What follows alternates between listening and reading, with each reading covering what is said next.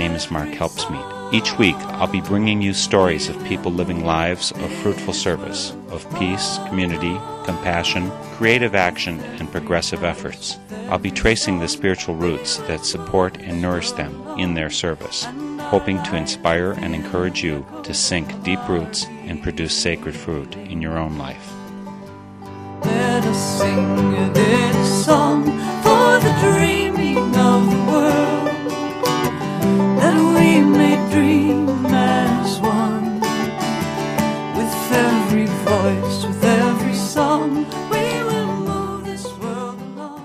We've got a great worker for peace as today's Spirit in Action guest. His name is Chuck Fager, and he was on this show almost seven years ago, way back in the first year of this program. Because I'm Quaker, I have a lot of Quaker activist friends and acquaintances, so they are featured on this program, certainly more than the pitiful percentage that Quakers represent in the USA and in the world. As such, I'm hesitant to drag back Quaker guests at the risk of boring my non Quaker listeners, but I am very sure that what Chuck Fager has to say will be of great interest to everyone concerned about war, peace, and justice, which is why I figure you are listening to Spirit in Action. Chuck Fager has just completed 11 years of service at a place called Quaker House in Fayetteville, North Carolina, home of what I think is the U.S.'s largest Army base, Fort Bragg. Back in 1969, a young soldier drafted for the Vietnam War showed up at a Quaker meeting 90 minutes north of Fayetteville asking for help in applying as a conscientious objector.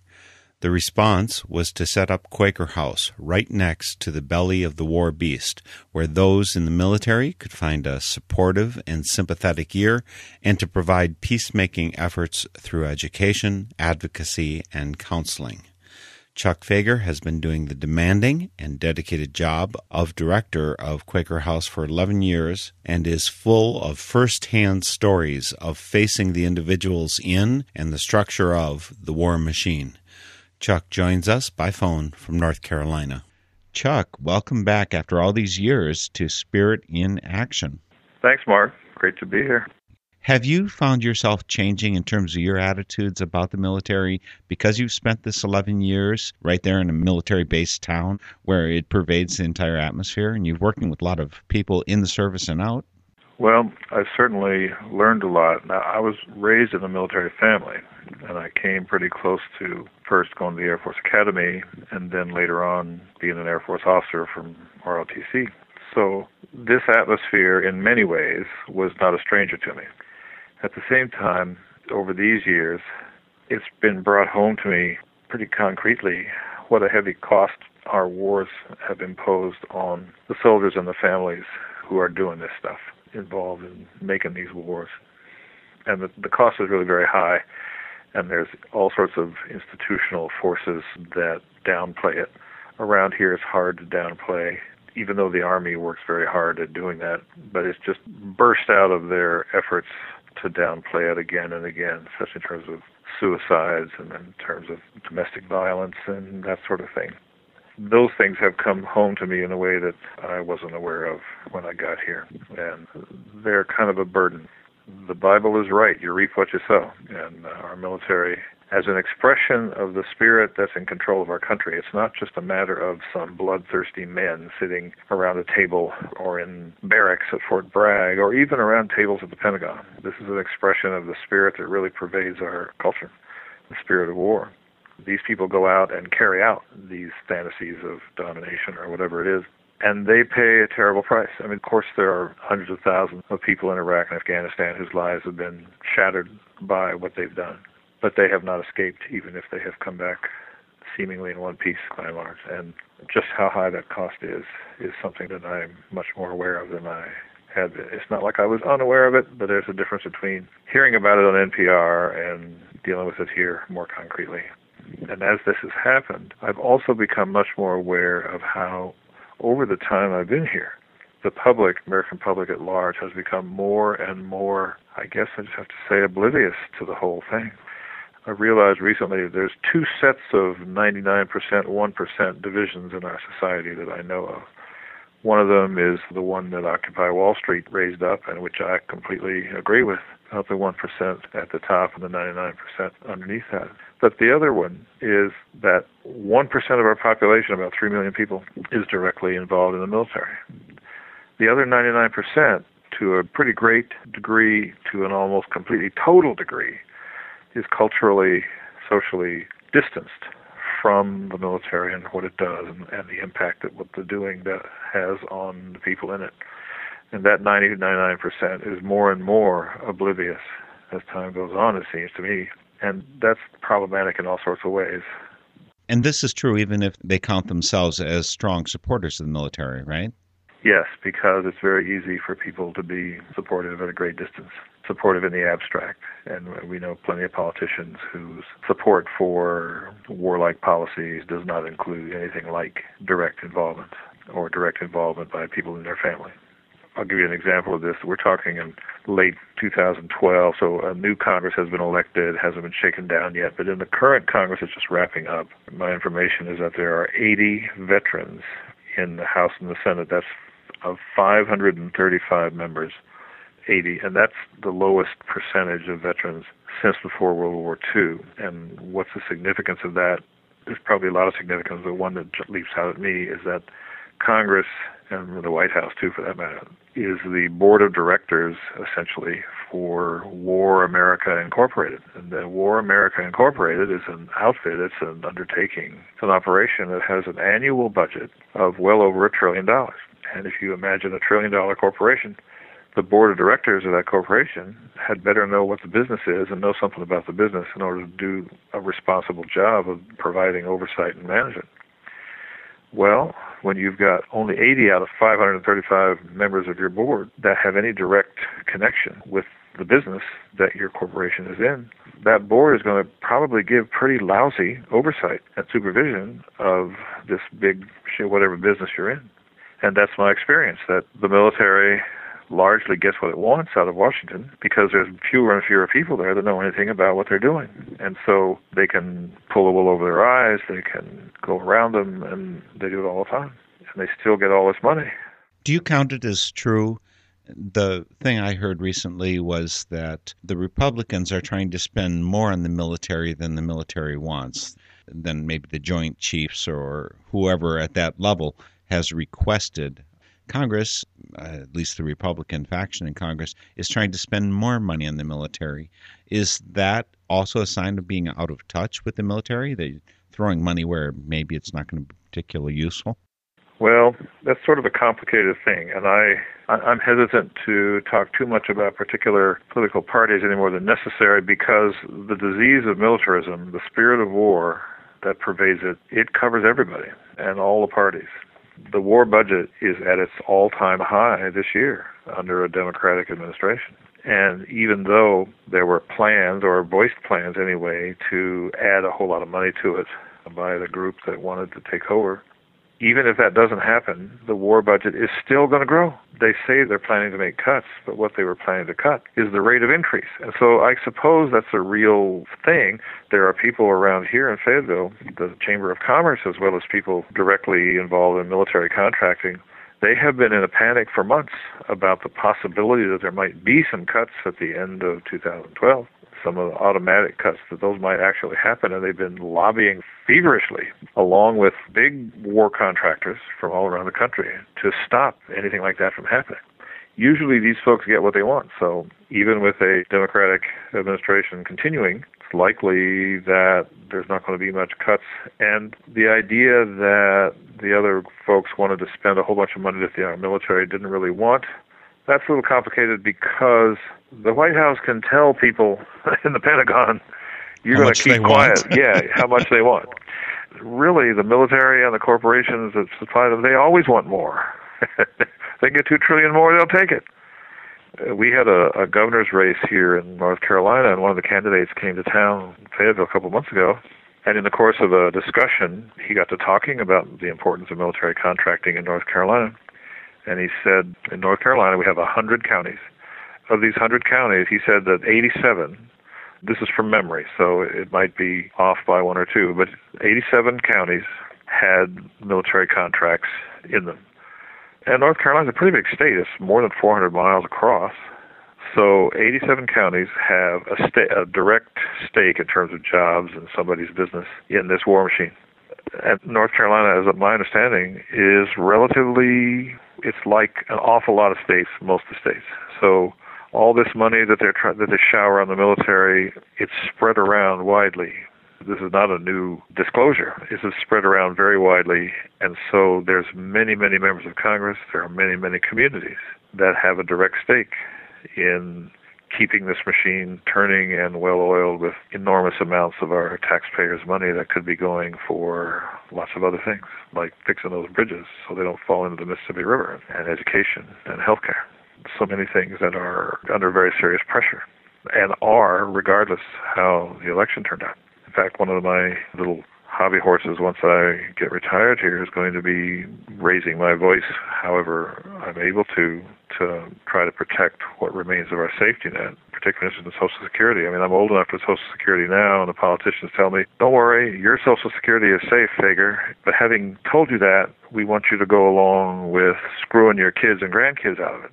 And in fact, I made a poster that I had on my Facebook page, and I'm probably going to be faxing to our senators pretty soon. And so you tell me I can keep my Social Security as long as I go along with you guys screwing my kids and grandkids out of it.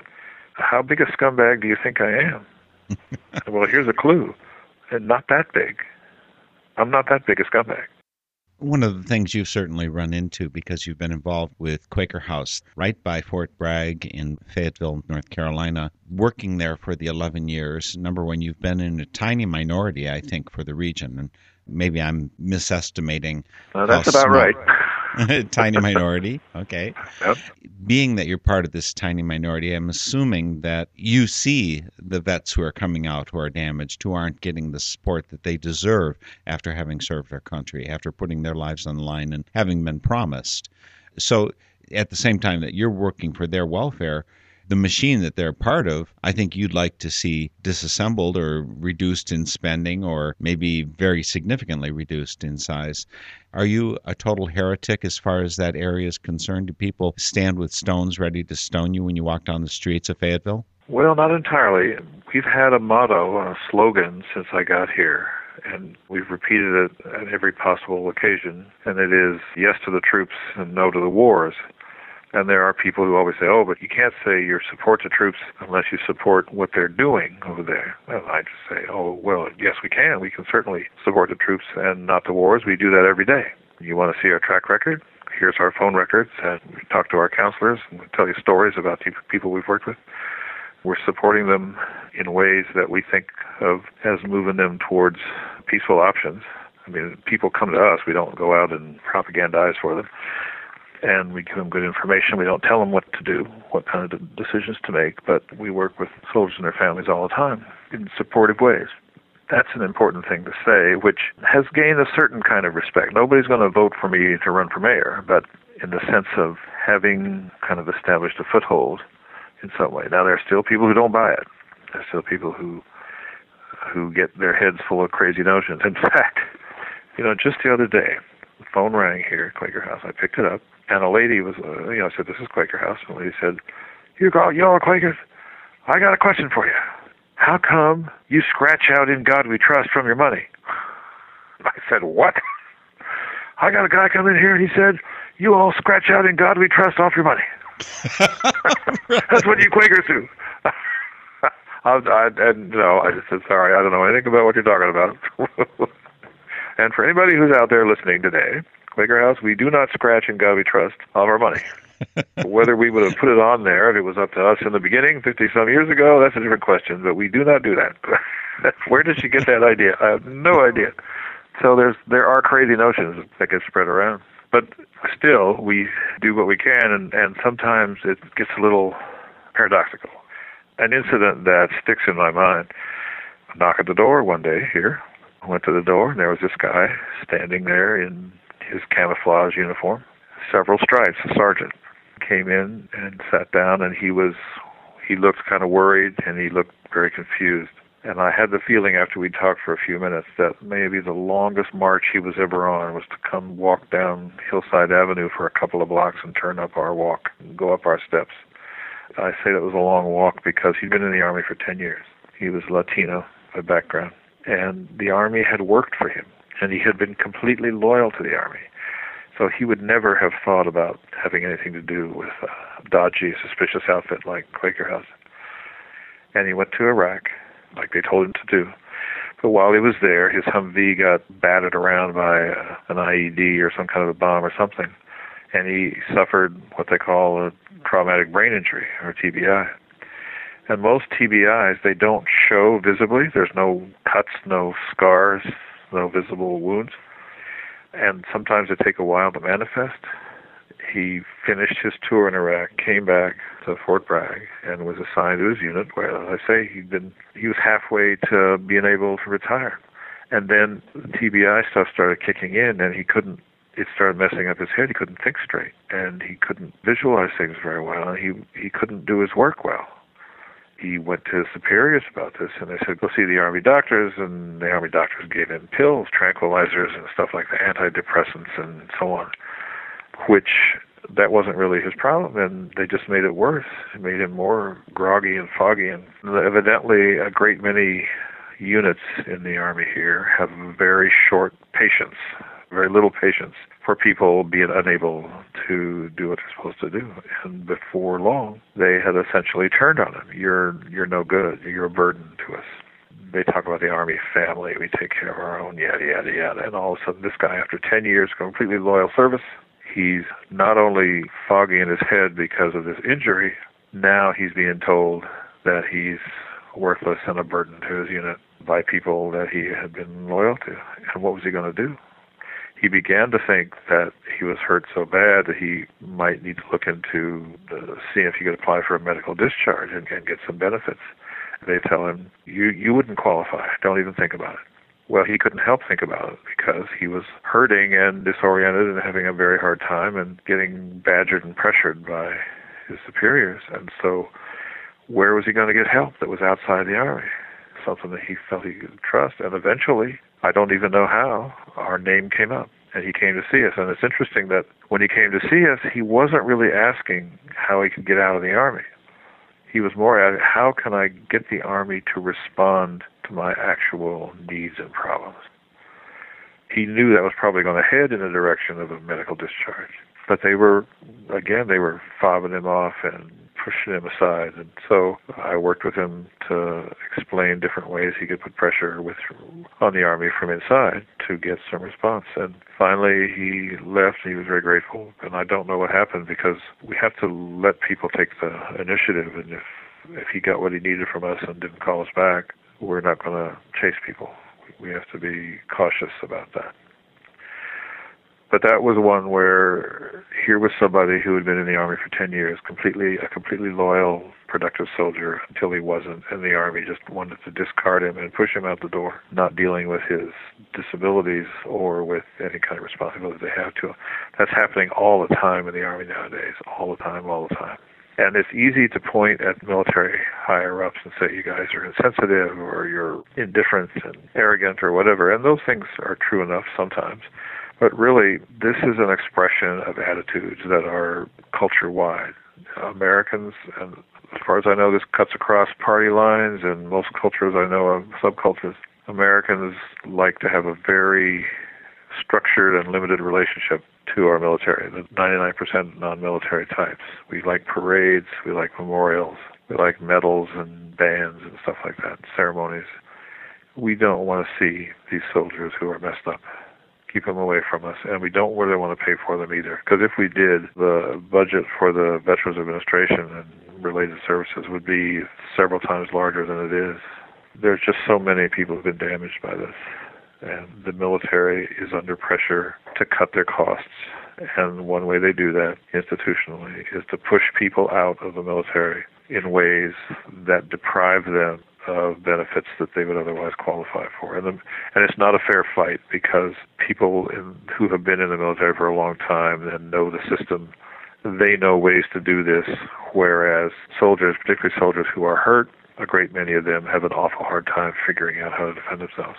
We do a lot of work at Quaker House helping soldiers find ways to struggle more effectively for things that they should get on the way out of the military and there's plenty of work, even when people do get out of the military, to try to gain some kind of benefits. Uh, the cost of, of our wars in that way has just been enormous, and it's been fobbed off on the people who are least able to bear it. I think that's a sign of a good capitalist society, right? I'm afraid so. If you can make it work for you, then whoever has to bear, you know, it's it's survival of the fittest in some sense. Yeah, I guess so. It's an awful thing to see up close. It, it wears at you over time. Which is, of course, part of the reason why maybe you need to leave Fayetteville, North Carolina. The frontline contact with the military there, it's got to worn on you. One of the things that maybe we can count as a victory is the repeal of Don't Ask, Don't Tell. I'm pretty sure over the years, some of the people coming to Quaker House for advice, consultation, information, people calling the GI Rights hotline, they're saying, okay, so my sexual orientation, what do I do about this? What are my legal rights? How has that changed in the years? Is that a ray of light in your experience there, or how does that look to you? The short answer is, oh, yes. Let me give you a little background. I've lived in a number of different places, and I got to Fayetteville in 2000, at the end of 2001. One of the many things that I noticed that was troublesome was that Fayetteville was the most closeted town I'd ever lived in. There are plenty of gay people here. In fact, on our street, there are a number of gay couples. And yet, there was a protocol. It was all hidden in plain sight. It was all invisible, but right there. I, and there was never anything like gay pride or uh, there were no hardly any mentions of it in our newspaper i mean it was just gosh it was like living in a solid fog all the time and i didn't quite know how to navigate it myself because you have to respect people's decisions that they make in that regard and yet well, in fact i wrote an article for our uh, an op-ed for our local paper arguing for the repeal of Don't Ask, Don't Tell, and, and to my knowledge, that was the only article published in that paper making that case. when it was a matter of intense debate within the military and in Congress, and yet this curtain wall of silence. So we were very glad to see it, and we have to sometimes I've had to explain it with some care and say, look, I'm for peace, and yes, I would like to see the military scaled back and even dismantled if possible. But I'm also for equality and justice. And as long as we have a military, I'm in favor of equality and justice inside it as well as outside. And in the same way that if I'd been here 50 years ago, I would have supported desegregating the military, even though you could make the case. If you desegregate the military, you'll make the military stronger because there's lots of soldiers of color whose whose abilities are not being well used because of segregation, and that's true.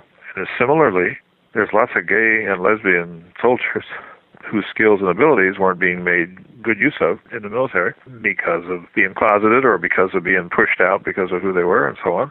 And so you let them be open about it the way the repeal of Don't Ask, Don't Tell made possible then the military will be a better military. And you know what? That's true. I can't get around it. But I just say, well, I still would like to see the military reined in and dismantled if possible. And so this is a this is a quandary we're just going to have to live with because I am not going to go along with keeping people in this closet. Well, when it was repealed, September 20th, 2011, once Congress acted, Congress passed the repeal, uh, I think in December November or December of 2010. And so it was coming for a number of months. And the Army had a very deliberate effort to make the repeal a nothing event. There were no ceremonies, there was no discussion. It was just, again, this kind of like hidden in plain sight here at Quaker House said, I'm sorry, but we're not going along with this. This is a big deal. So we organized a press conference and we had a celebration. And we had a panel of some local clergy that were sympathetic and so on to mark this event. And I'm glad we did because it deserved to be marked because it does, it's a big change in a lot of ways.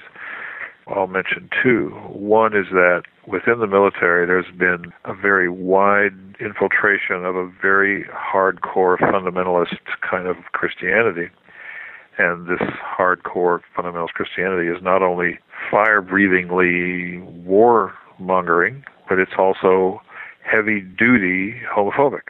And in fact, the chaplains and other religious people who were aligned with all this were issuing dire prophecies about the repeal of Don't Ask, Don't Tell was going to mean the end of the military. In fact, I wrote a blog post because the Southern Baptist Convention passed a resolution, I think in 2009, 2010, said if if you repeal Don't Ask, Don't Tell, it'll lead to the collapse of the U.S. military. All us God-loving Christians, we won't let our kids join up anymore, and all the good Christian soldiers will leave, and yada yada yada.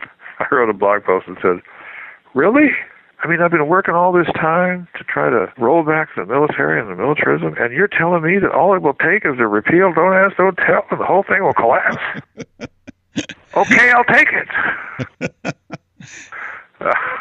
But of course that, it didn't. collapse. Oh, of it course didn't it happen. didn't. Oh no. Too Oh, bad. Oh well. So, but the significance of that, though, is that it was a big blow to that kind of religious sentiment within the military. A discrediting blow. They said the sky would fall. Sky hasn't fallen. It's not the end of the story. This, these folks are still around and still causing trouble, but in the same way that when the military turned against segregation in lots of places across the South, there were lots of preachers who had been preaching segregation as God's will who had to learn a new vocabulary and it's going to take some time, but there's a lot of Christian preachers in this town, still this military town now. They're going to have to learn a new vocabulary. So the impact on homophobic forces in the military was important. The other thing that repeal of Don't Ask made possible, it opened closet doors in Fayetteville, the city and culture of Fayetteville. And one way this manifested that was very concrete for me was that there is a small congregation of gay oriented Christians, many of whom have military connections, that formed and kind of came became visible in the wake of the end of Don't Ask, Don't Tell. And we worked with them some, the Quaker House, to try to help them get going. It's been a good experience getting to know them, and and even though it was legal to have a gay-oriented church before Don't Ask, Don't Tell was repealed, it wouldn't have happened, and it didn't happen because this is an army town, and even people who are not in the army depend on lots of them depend on the army, and so the closet doors were nailed shut, and now they don't have to be anymore. And there were a significant number of folks who were either in or close to the military who, even though they're gay as can be, they were devoted Christians. They wanted Jesus, they wanted church, they wanted to pray, they wanted to sing, and so they've got it now. And this is a change that has come in the wake of Don't Ask, Don't Tell. And even though that church is small and still getting started, hmm. that's a significant evolution and opening in the larger religious setting of Fayetteville, and and I, I'm hoping that similar things are happening at other large around other large places. Does this change in any way undercut, uh, let's shall we say, the business that you do at Quaker House or the GI Rights Hotline? Does it diminish some of the inpouring of people who need help?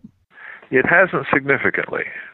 We didn't really get that many people calling about what to do about Don't Ask, Don't Tell, and I'm not sure why, but the numbers were just pretty small. People, I think, were making their own accommodations as best they could, and and lots of them were learning how to live in the closet. But our traffic has continued because we we deal with a lot of different what we call discharge issues, so that's held up pretty well. If you just tuned in, you're listening to Spirit in Action, and I'm your host, Mark Helpsmeet, for this Northern Spirit Radio production. Website, northernspiritradio.org. For seven years now, we've been producing these programs, and six and a half years ago, I spoke with Chuck Fager, who's ending his term of 11 years working at Quaker House in Fayetteville, North Carolina. You can find that interview and many more via my website, northernspiritradio.org. You can go listen, you can download, you can find where to connect up with us on iTunes, etc. You can also find links to our guests, like to Quaker House and to the GI Rights Hotline and so on, via northernspiritradio.org. There's also a place to leave comments, and we really like to have your feedback. You can also make a donation via our website. Again, northernspiritradio.org. Go there and find all those resources. Again, Chuck Fager is our guest today. He's now finishing up 11 years of service in Fayetteville, North Carolina, military town, Fort Bragg's there. Quaker House has been a witness outreach to soldiers for 44 years and counting. There's one thing I asked you earlier, and I don't know that I really heard the corner of the question that I wanted to answer is Have your attitudes towards military people changed? And this question comes from me because I'm not face to face. I'm part of that 99% that you mentioned that are not connected with military. Right. I have strong pacifist leanings. I have strong anti-war leanings. That doesn't mean I don't respect people. I, I attempt to, but I think in some ways my attitudes are superficial. You've had to give up any superficiality of attitudes towards people in the military. There's a temptation, perhaps, the same kind of thing that's done towards homosexuals. You know, you can hate the sin but love the sinner. So maybe I can love the soldier but hate the sin of war. Has that changed for you, or is that a dichotomy that you still carry within you? Has that been at all ameliorated or modified?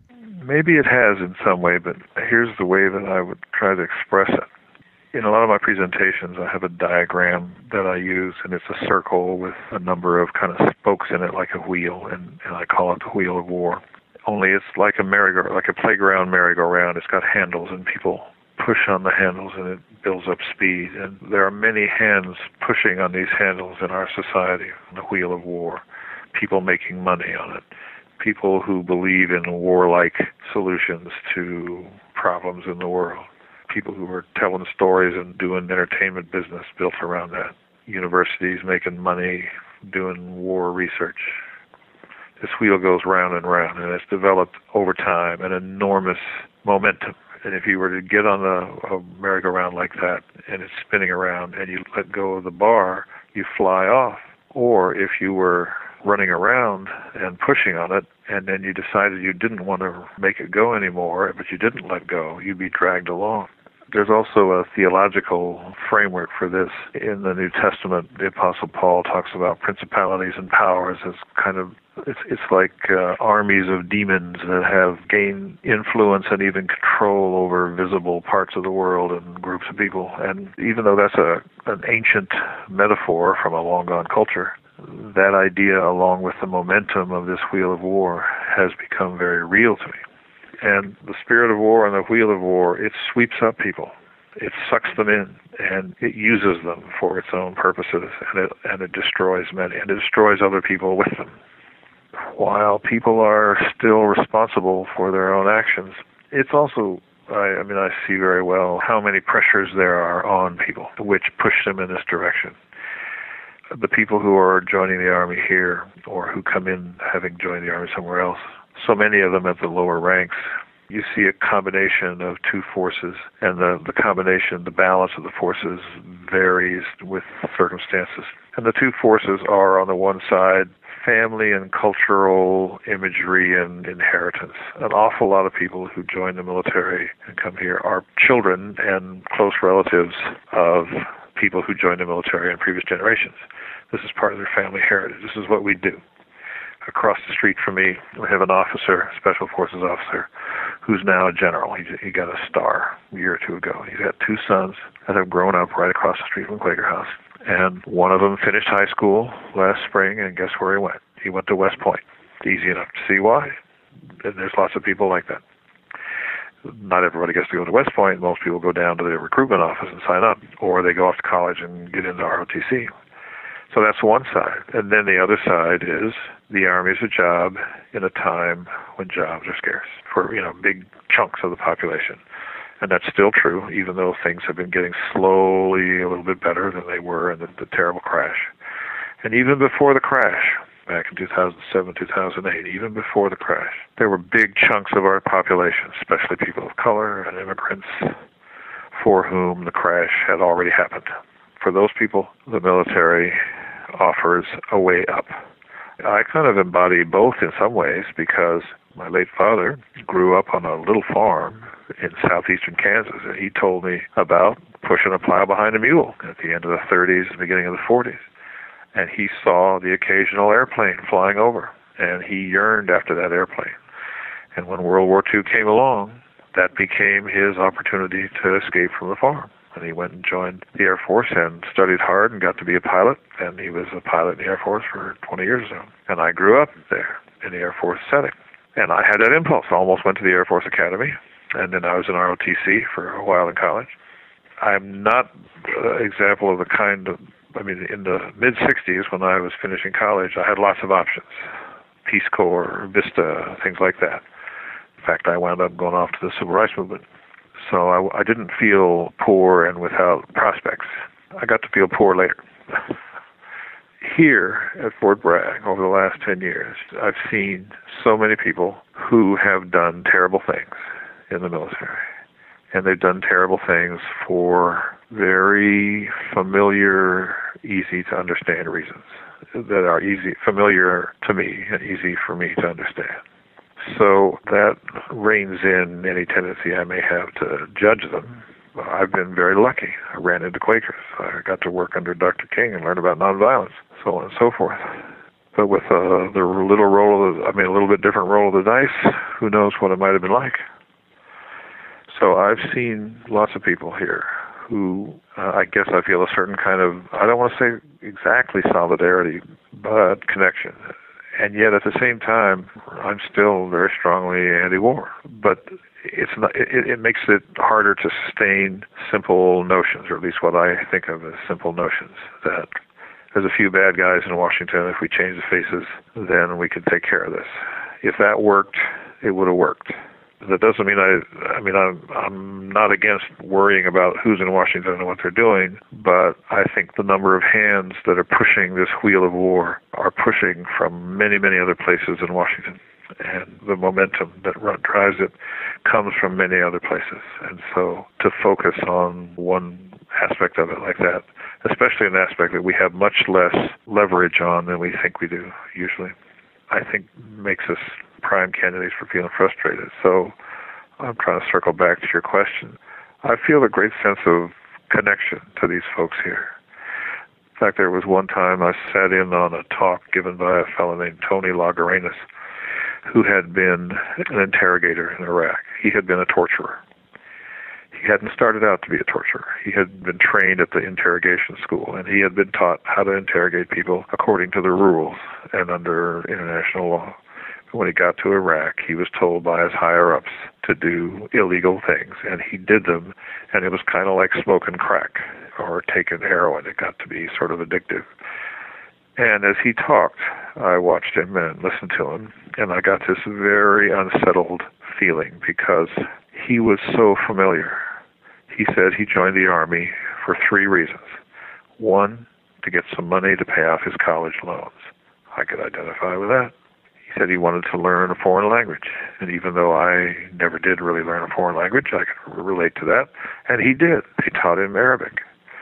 And he wanted to sort of travel and have adventures. Well, they sent him to Iraq. And so he achieved all his objectives. But it cost him his mind. He had a mental breakdown.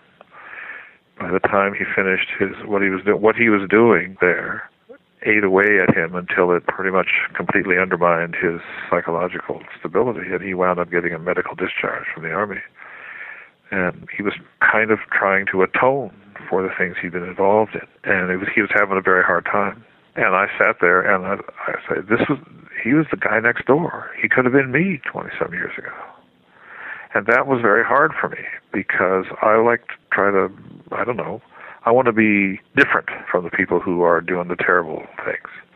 One of the guys who really was pretty much a ringleader at Abu Ghraib, a guy named Charles Graner, who was he may be out of prison now, but he was sentenced to prison for a long time because of all the torturing he did, and, and he worked in state prisons before he joined the army, and evidently a pretty stone sadist. I don't have any trouble distancing myself from him. I'm not like that. But this other guy, Tony Lagouranis, could have been me or and lots of people I've known, and that was very unsettling because that's what this war, this wheel of war, the spirit of war does. It takes people who are not bad people or no more bad than I am, no worse than I am, and it turns them into monsters. And there's been lots of people who have spoken about that kind of experience, having that kind of experience. We weren't like this before we came over here to Iraq and Afghanistan. I did want to ask you something about that because I had a guest recently who has written a book about moral injury. It was only a couple years ago that I think the Veterans Administration started recognizing it as a particular diagnosis, moral injury. Have you seen much of that? It sounds like you're describing a case right there of moral injury. How widespread is it? People are used to thinking of PTSD, post traumatic stress disorder, as the thing that leads to violence and suicide, etc. Well, we're talking about something that seems to me to be hard to measure. And so, in our statistics obsessed culture, they want numbers, and I don't know numbers. But I totally believe in this. I believe a great many people who have great difficulty readjusting, and this was true. I think. I mean, go back to Vietnam, go back to the Civil War. I read a book last year about the Civil War, about how many people came home from the Civil War. They went off the Civil War full of patriotic vim and vigor, and they came home a wreck. They had a phrase for it then, which has really stuck with me. They call it "soldier's heart." And so and so was suffering from soldier's heart. I like that phrase because I think it goes beyond physical or just simply psychological. I, I think I see a great deal of moral injury. Sometimes that's turned in on itself. We had a tough time at Quaker House a couple of years ago over a plan to have what they call the Heroes Homecoming for Vietnam veterans. The mayor decided to have a whole week long celebration for Vietnam veterans, and he made a big mistake. He invited us to be part of it. I actually was invited to have a private lunch with him, and he said, You know, you've got a piece of this story. And I said, Yes, sir, Mr. Mayor, we do. We were here, not me personally, but Quaker House. But it's going to be tough, Mr. Mayor. It's going to be controversial because Jane Fonda came to town. And he said, Don't worry about it. That's fine. It's just part of the story. Well, it wasn't fine. When I got up at a planning meeting and mentioned Jane Fonda, people went berserk. And Fox News picked it up, and before you know it, we're getting thousands of evil, awful, terrible comments. What that brought home to me was how many still, how many surviving Vietnam veterans are just eaten up with unfinished kind of moral business with regard to Vietnam. And then, of course, you've got other wars since then, and now you've got Iraq and Afghanistan. And what how do people cope with what was done in Iraq? Whether they did it personally themselves or were behind the scenes or just shooting back at somebody who was shooting at them. We went in there, we wrecked the country, killed all these people, made millions more refugees, loosed forces that are still wreaking havoc. Uh, like, for instance, on the Iraqi Christian community that's ancient and has been decimated, and the ones who survived are mostly getting out of the country as fast as they can. Saddam Hussein left them alone. So that adds up to what you could call moral injury. How do you come to terms with that? I don't know, but I think I see it around me a lot. Yes, I do. And I have had conversations with people in counseling settings where I have said to them, you know, we don't tell people what to do here. You have to make your own decisions because it's your butt on the line, not mine. And yet I'm going to depart from that a little bit to say that if your conscience tells you that you should do something or that you really shouldn't do something else. I can tell you, you ought to pay attention to your conscience because you have to live with your conscience as long as your mind is still working. You'll be in the army for, who knows, 20 years, 25 years, 30 years maybe, but then you'll be out. But your conscience, you're going to carry that around with you as long as you're sentient. And you better be careful about what you put on it, what you allow to get, get a burden with. And I think that lots of people accepted a rationale that the people in Washington sent us over here to do this and that, and the court to do follow a particular mission and follow particular orders. And if in the following of those orders we do these terrible, unspeakable things, that's not our problem. It's all on the people in Washington who gave us the orders. Except it's not true. It is on the people in Washington, but it's not just on them. It's also on the people who pulled the triggers we're getting near the end of our time together, Chuck. I still want to step back and take an overview of this entity called Quaker House and what it's doing there in Fayetteville. And particular, 11 years you're there. You went there shortly after 911. The war in Afghanistan was going full tilt. You were there already in place before the war in Iraq happened. Theoretically, the war in Iraq has been ratcheted down theoretically, we have a time when we're going to be getting out of Afghanistan. What's your experience of the victories and maybe the losses that you've had? What has been the high points, low points, maybe, of your experience there at Quaker House? Well, as far as uh, losses or defeats goes, or the opposite of victories, we're here to put an end to war, and we have not succeeded. We haven't even come close. And I need to remind myself of that. On the other hand, the fact that we're still here is probably the most significant, and that we're going to continue. And that's that, that's a success. I'm not sure about victory, but that's a success because that's what we're called to do. I think the Quaker part of Quaker House is really key.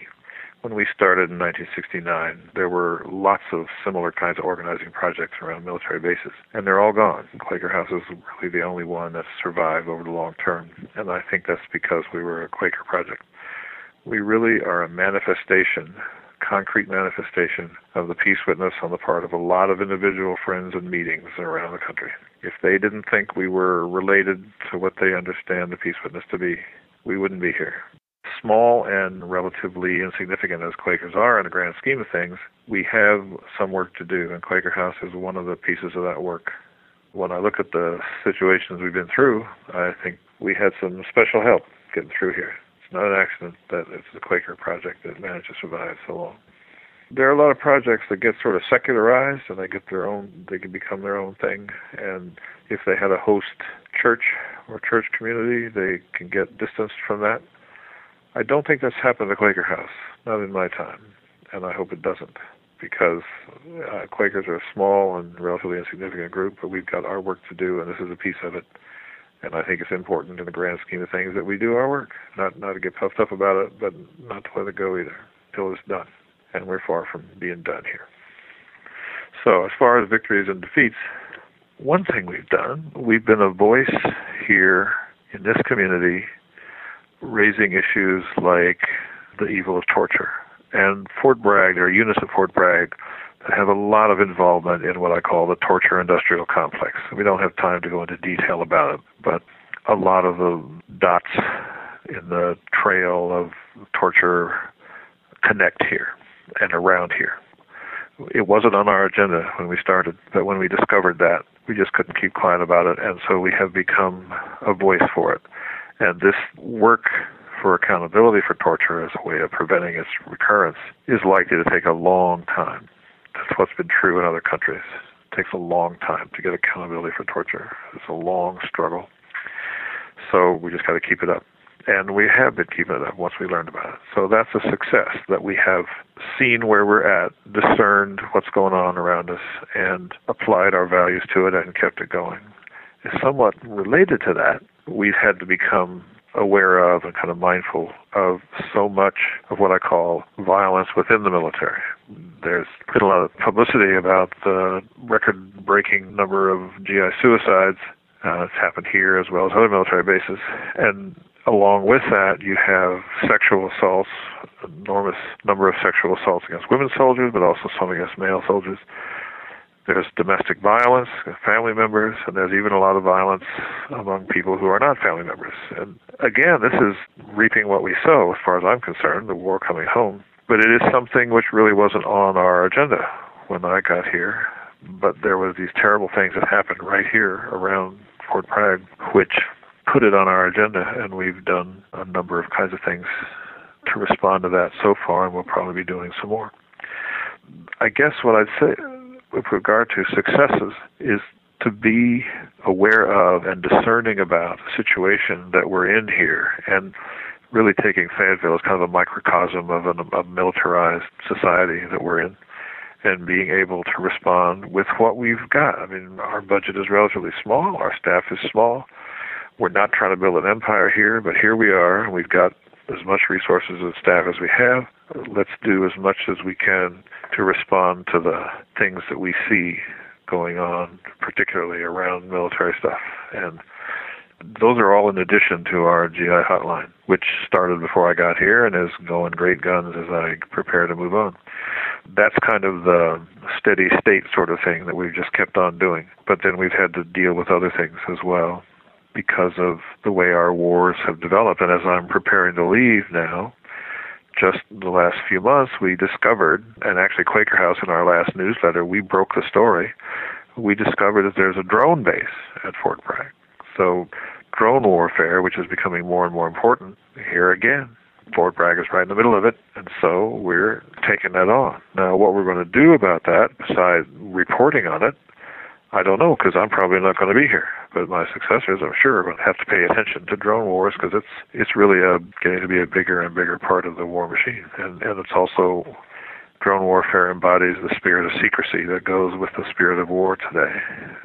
I'm worn out my 11 years here, but uh, it's also been I felt well used. That uh, this was a place where a Quaker who's concerned about war and peace issues, well, plenty to do.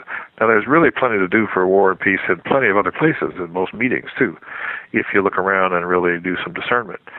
But I understand that up next door to a huge military base, these things are going to be more visible and in some ways more accessible.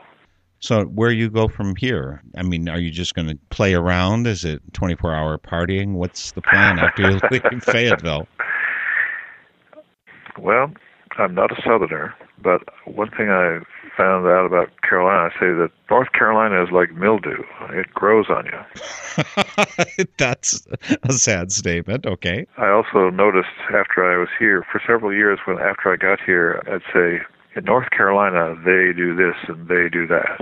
And then I began to notice, I don't, I don't know exactly the date, but then I began to notice that I was saying, in North Carolina, we do this and we do that. And I got to have this strange affinity for things like grits. And in fact, I had some grits today. So I'm going to be staying in North Carolina. I'm going to move from Fayetteville to the city of Durham, which is a really interesting town. Uh, I'll be settling there, but Uh, I'm going to be resuming full time what is my overarching personal vocation, and that's being a writer. I mean, I'm a writer. I've had a writer's career. Most writers, most published writers, have done a, either one other thing to make a living or a variety of things to earn a living, and I've done a variety of things. Now I'm going to be uh, succeeding, or I'll be appointed to, uh, I like to call it the first Tom Fox Memorial Professorship of Quaker Writing and Agitating. Uh, you know it by another name. It's called Social Security. I'll be collecting Social Security, and I'm going to learn to live simply on it, and I'm going to be writing things. I have I've done plenty of writing here, but it's mostly been focused on peace issues and fund appeal letters and newsletters and that sort of thing for Quaker House. And freed from that those tasks, I hope to write some I don't know maybe some more. I've written two Quaker mystery novels. I'd like to write some more. There's some Quaker history stuff I'm interested in. I want to explore and write about. Ghost stories. Oh, yeah, Don't forget that. Yeah. Bible study. I've done lots of. I've got lots of things that I want to write about. So we'll see what comes to the top and has to, I mean, I have to do some priorities. I expect one way or another to be expressing myself and putting that in the mix among Quakers. I think there's lots of lots of issues besides and lots of interesting things beyond focus peace work Quakers could have a good time with and learn from and contribute to. So I want to be a writer. I have no doubt but that you'll be contributing to the welfare of not only Quakers but the larger society significantly. I can't imagine you sitting too still. I, I know you as a deep thinker. For the 30 years or so that I've followed your writings and your activism, your passionate nature, your humorous nature, and the fact that you're both devoted and a bit irreverent really makes it engaging to follow you. So, Who, me? I thank you so much for all of that work, and especially for these 11 years when you served at Quaker House there in Fayetteville, North Carolina. I really think you've made a tremendous difference on the side of good things. So thanks for joining me for Spirit in Action. Well, thanks for having me here. The theme music for this program is Turning of the World, performed by Sarah Thompson. This Spirit in Action program is an effort of Northern Spirit Radio. You can listen to our programs and find links and information about us and our guests on our website, northernspiritradio.org. Thank you for listening. I am your host, Mark Helpsmeet, and I welcome your comments and stories of those leading lives of spiritual fruit. May you find deep roots to support you and grow steadily toward the light. This is Spirit in Action. With every voice